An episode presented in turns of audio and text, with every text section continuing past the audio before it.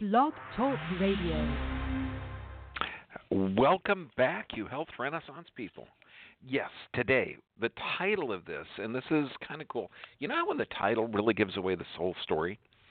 Uh, title, Medical Failure, the Delusion of Diagnosis in Idiopathic Diseases. Now, diagnosis, I mean, it, the root word was um, started in the sixteen eighties.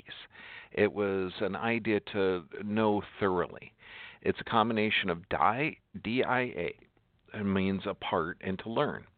And so the definition of diagnosis now uh, is to identify disease from its sign and symptoms. Now, that's cool, and this, this could be life-saving in an infectious disease where you need to, or a poisoning, when you need to find the culprit. Here's the challenge, though. There's a huge number of diseases today that are idiopathic, or they don't know. It's unknown. So now, if you don't know what a disease is, or what the source of it is, or what the cause of it is, could it be that medical intervention might cause more harm? Absolutely, and that's what we're going to see here. And it's kind of funny because uh, one of my instructors who said it's foolish to diagnose, and this is the diagnostic wheel that they teach every doctor, and whether you're an osteopath, a doctor of chiropractic, a doctor of medicine, a doctor of osteopathy, you're all taught, even naturopaths, to spin that diagnostic wheel, come up with a collection of symptoms. But here, what I want you to do is think of common sense. Let's say you have ten people with fibromyalgia. Do they all have the same lifestyle factors, the same contributing factors, the same uh, causes? No, of course not. And, and you could go through the whole list, ten people with high blood pressure, ten people with inflammatory bowel disease, ten people with, with whatever kind of disease you want to come up with. Let's find the – you got to look at the real underlying causes, which are going to be the physical, chemical, and emotional stress. One of my professors said diagnose. Di means to, and agnos, agnosis means not to know or shunning of knowledge. So diagnose means two people agree not to know. I know. Okay, now when, when you look at Western Journal of Medicine, two thousand, they had a really cool article on how to deal with medically unknown symptoms. And I, I'm just going to read some highlights of this because, quote, medical practice traditionally involves making a clear diagnosis before intervening and before healing may occur.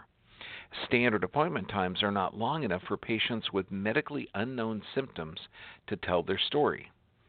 Now, the article goes on to state, Western medicine seeks to practice evidence-based medicine. Now, I'm going to pause there because evidence-based medicine means that um, – what, what does that mean? Does that mean that you use evidence?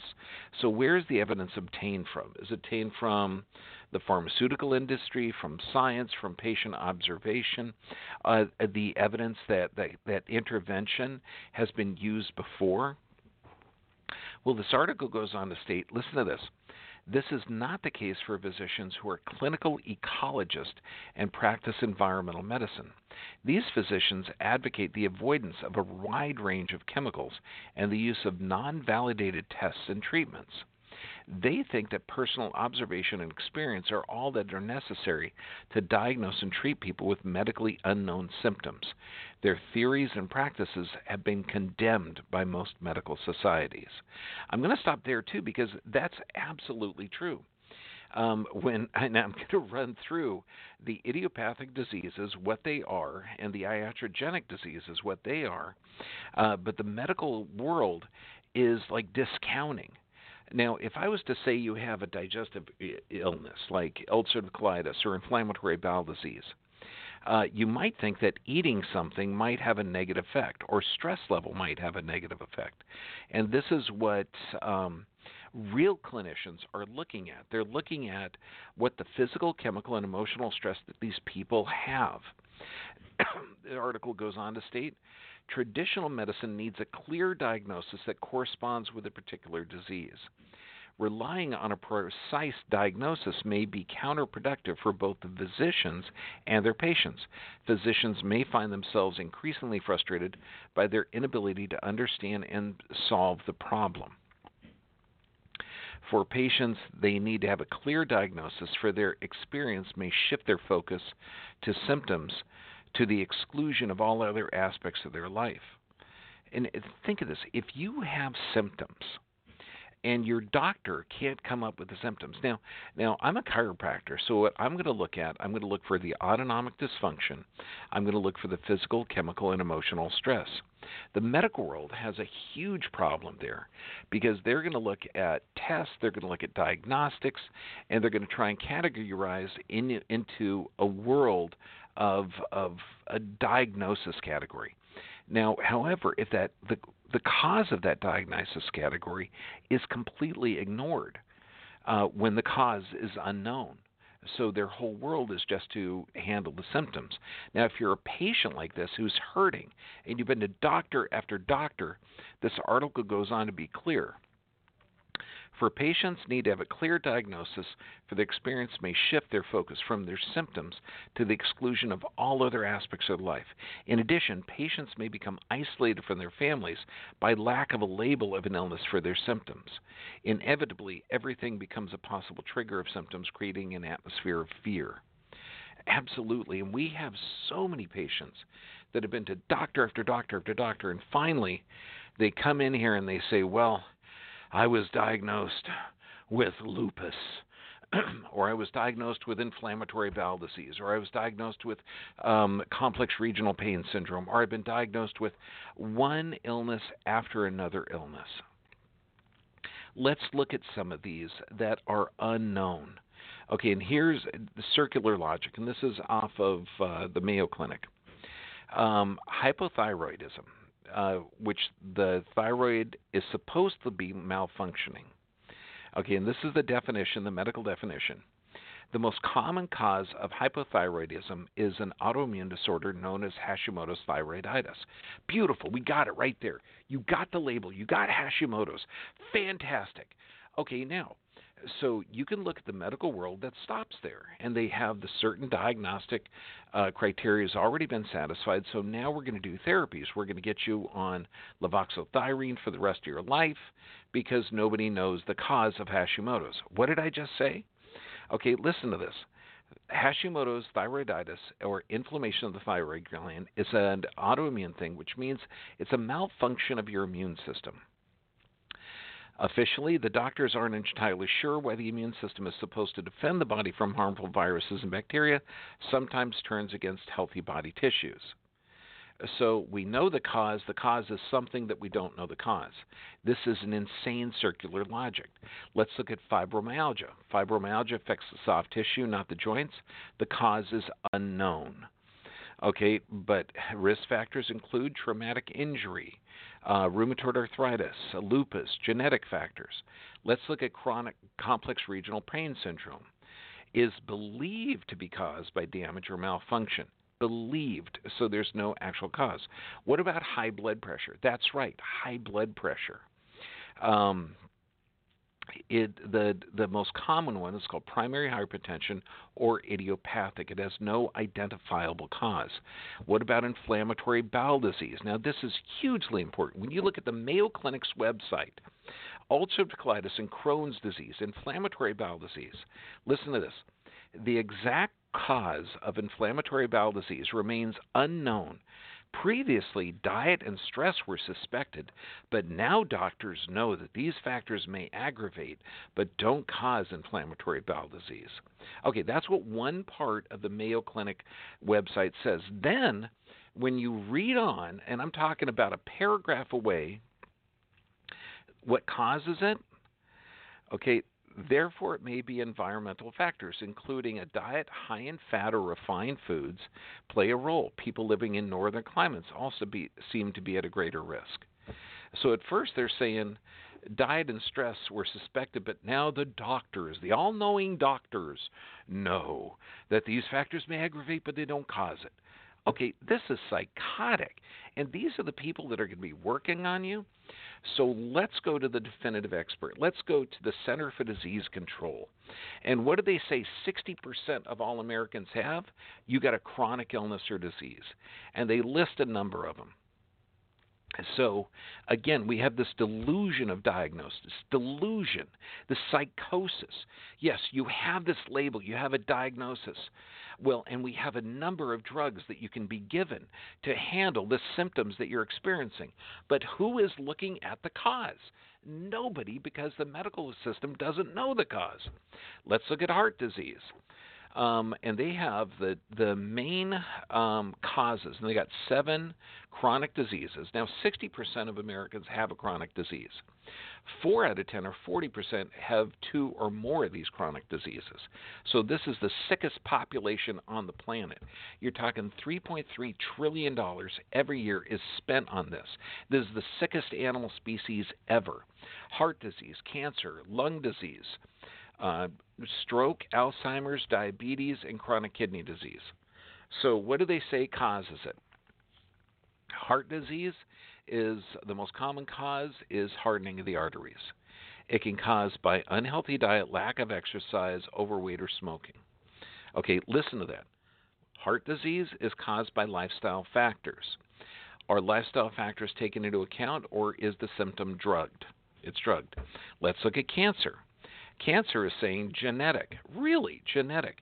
Now, you can't have a genetic epidemic, that we know, um, but they go on to state that those um, genetic mutations you were born with, but also um, if you've inherited a genetic mutation that predisposes you to cancer, doesn't mean you're going to get cancer. So it's really not the genetics that you were born with, it's how you express them. Let's look at chronic obstructive pulmonary disease. Okay, this is, again, long-term exposure to irritating gases, particulate matter, um, industrial or cigarette smoke. What are strokes? Strokes are also caused by atherosclerosis or hardening of the arteries, according to the C D C. So wait a second. So does this mean unhealthy diet, lack of exercise are causative factors of the body weakening? Absolutely. Let's look at Alzheimer's. Alzheimer's believe, okay, so again, there's no definitive cause of Alzheimer's, that many factors influence the combination of genetic, lifestyle, and environmental. Absolutely. I mean, if you look at the science behind it, on brain autopsies, there's a huge amount of aluminum inside of the brain of Alzheimer's. So how does the aluminum get in there? Could be from vaccines, could be environment. Something is causing the rise in metal exposure inside of that blood-brain barrier. Type two diabetes, again, they say has several causes, genetic and lifestyle. Well, really, what about Doctor Gabriel Cousens, who's developed the cure for diabetes by changing the lifestyle? And again, chronic kidney disease. What's the cause of chronic kidney disease? Diabetes. What's the cause of diabetes? Um, lifestyle. Chronic kidney disease is also caused by high blood pressure. What's the cause of high blood pressure? Um, well, this happens to be um, unknown. Idiopathic is the most common cause of high blood pressure. However, if you look at hardening of the arteries or toxic deficient lifestyle that damages the arteries, this is pretty much it. So, again, I'm just going in the delusion of diagnosis. When you go to, into the medical system, what you're doing is you're submitting to these tests and to get a diagnosis. And if it's from an idiopathic cause, which is an unknown cause, um, no one knows. And idiopathic means one's own suffering. Okay, to treat those symptoms without treating the cause is psychotic. You get sicker. This is why our population is diagnosed with an with an unknown origin of a disease. They're drugged, so their symptoms are comfortable, and they they get sicker. Now let's look at iatrogenic, which is a disease induced by a patient um, in a patient by treatment or a physician. Now, when you look at iatrogenic disorders, and this is hugely important, so now we got the undiagnosed, you know, the unknown diseases, the idiopathic ones. And so what do you do with an idiopathic disease once you have that diagnosis? You drug it. Since we know that most of these are lifestyle factors, no one's going to tell you to change the lifestyle. So this one, out of the Medical Journal of the Armed Forces of India, they say that diseases caused by the medical doctor, um, quote, with the multitude of drugs prescribed to a single patient, adverse drug reactions are bound to occur. One of the basic principles in treatment stated by Hippocrates is first do no harm. Stories of medical remedies causing more harm than good have been co- recorded from time immemorial. It would be possible to provide the benefits of modern medicine if reasonable steps in diagnosis and treatment were withheld because of the possible risks. Absolutely. So you start looking at this and you say, well, wait a second. This sounds insane. We don't know what the causes of it is, but the interventions can cause damage. So this article goes on to state mechanical procedures such as aspiration of fluids can lead to secondary hemorrhage. Um, needle biopsies can lead to shock. Endoscopic pr- um, procedures can cause damage. This is why when we did a talk on um, colonoscopies, how damaging those are. What about diagnostic imagery? Well, contrast media, and this is when you're shooting an x-ray and you want to inject some dye in people. Um, this can be moderate, severe, and sometimes fatal. Uh, when you look at anaphylactic shock, the article states, and I'll read it verbatim, penicillin and other beta-lactam antibiotics and various types of vaccines and sera in human ins- and human insulin are common agents that cause anaphylactic. Aspirin and other non-steroidal anti-inflammatory agents can cause also anaphylactoid reactions. That means Motrin, Advil, Aleve. And they go that adverse drug reactions uh, are in six categories.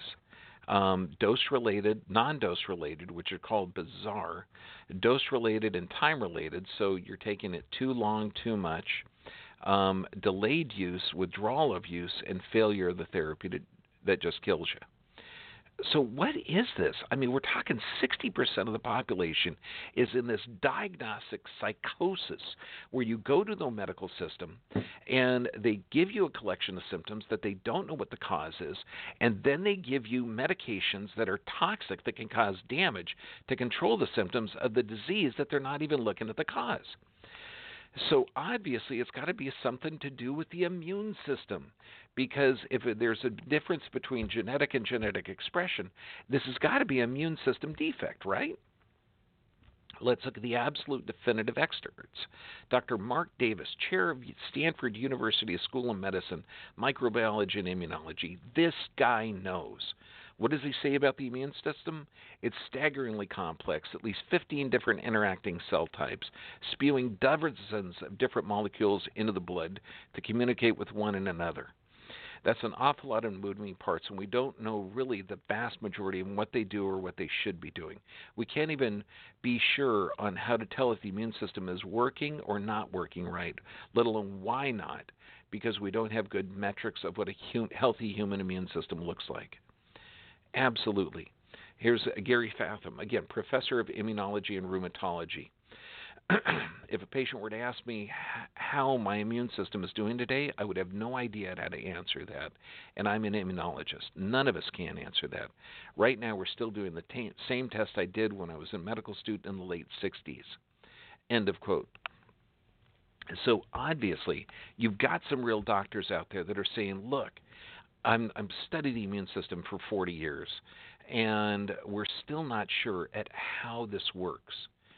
I guarantee you these brilliant doctors are not going to be saying, let's let's find the correct diagnosis and give the chemical to handle the symptoms without looking at the cause. That is just dumb on top of psychotic. Did you know that according to the Merck Manual, that there are nearly forty different types of drugs that cause neuropathy? And yes, if you take a drug for cardiac symptoms, okay, this drug can cause neuropathy. No problem. You can get another drug. What about a drug for high blood pressure or bipolar disorder or seizures or epilepsy or dermatitis, skin infections? If you take those type of drugs and develop neuropathy or, I mean, problems that have a, a host of systemic problems, you get sicker. So what does the Journal of Law and Medical Ethics have to say? They say the pharmaceutical industry has corrupted the practice of medicine through its influence of what drugs are developed, how they are tested, and how medical knowledge is created. That's the biggest thing, how medical knowledge is created. This is a system that the head gardeners of our garden, sixty percent of America, has a chronic illness or disease that they will never recover from. Why? Because the source is not looked at. It's not identified. It's not even appreciated. Okay, forty percent of Americans, forty percent of our country have more than one chronic illness or disease. So what does the Harvard Medical School have to say? They say avoid the annual physical. That's right. This system is so messed up with the, the diagnosis, okay, coming up with a diagnosis on, on idiopathic diseases that they don't know the cause, and the majority of chronic illnesses that sixty percent of the people are looking at are lifestyle related, but you're not going to get that lifestyle advice from a doctor. You're going to get a toxic chemical. They say that the annual physical results in a battery of unnecessary tests, and there's an inverse relationship between the money you spend on this and your health. Let's look at father of evidence-based medicine. Now, this guy, Doctor David Sackett, is a brilliant guy. Okay, he gave the quote that's been used at graduations for years. Um, now, look at this. When I say evidence-based medicine, I'm looking at how people's bodies are responding to the environment. If I look and I see a person that's had some area degeneration that's been going on in that spine, causing an irritation, and there's enough bony deterioration to indicate that that thing's been there for over ten years, and that person is diagnosed with bowel disorders, high blood pressure, um, diabetes, okay, I'm looking that this is a normal response based on the physical, chemical, or emotional stress. That's my evidence. And then we get that person out of stress, and sure enough, blood pressure, blood sugar, everything normalizes. So he, what did Doctor David Sackett say? Quote, half of what you'll learn in medical school will be shown to be either dead wrong or out of date within five years of your graduation. The trouble is that nobody can tell you which half. So the most important thing that you can learn is how to learn on your own. End of quote. Brilliant. So what we're looking at, we're looking at the complete failure of the medical system. Okay, using this diagnostic protocols, coming up with made-up um, solutions, chemical solutions to lifestyle and environmental factors. The allopathic model or allopathetic model is declining. People are starting to wake up. So let me introduce you to the vitalistic approach. The vitalistic approach is completely different than the allopathetic model. This appreciates that the body is intelligent, that has an appropriate response to environmental stimulus. That's right, folks. If you're under physical, chemical, or emotional stress, your blood pressure will go up, your blood sugar will go up, and your cholesterol will go up. Now, in psycho world, you'd be diagnosed with high blood pressure, type two diabetes, and elevations in cholesterol, given toxic chemicals that literally destroy your body. Okay, you're talking the, the cholesterol-lowering drugs increase hardening of the arteries, which increases heart failure. And what does hardening of the arteries and heart failure do? High blood pressure. What does high blood pressure do? That leads to chronic kidney disease. So what are these? They're two of the seven top chronic diseases in America that are responsible for seven out of ten deaths. So let's go over, let's change this paradigm. What is health? Health is an appropriate adaptive response to the environment.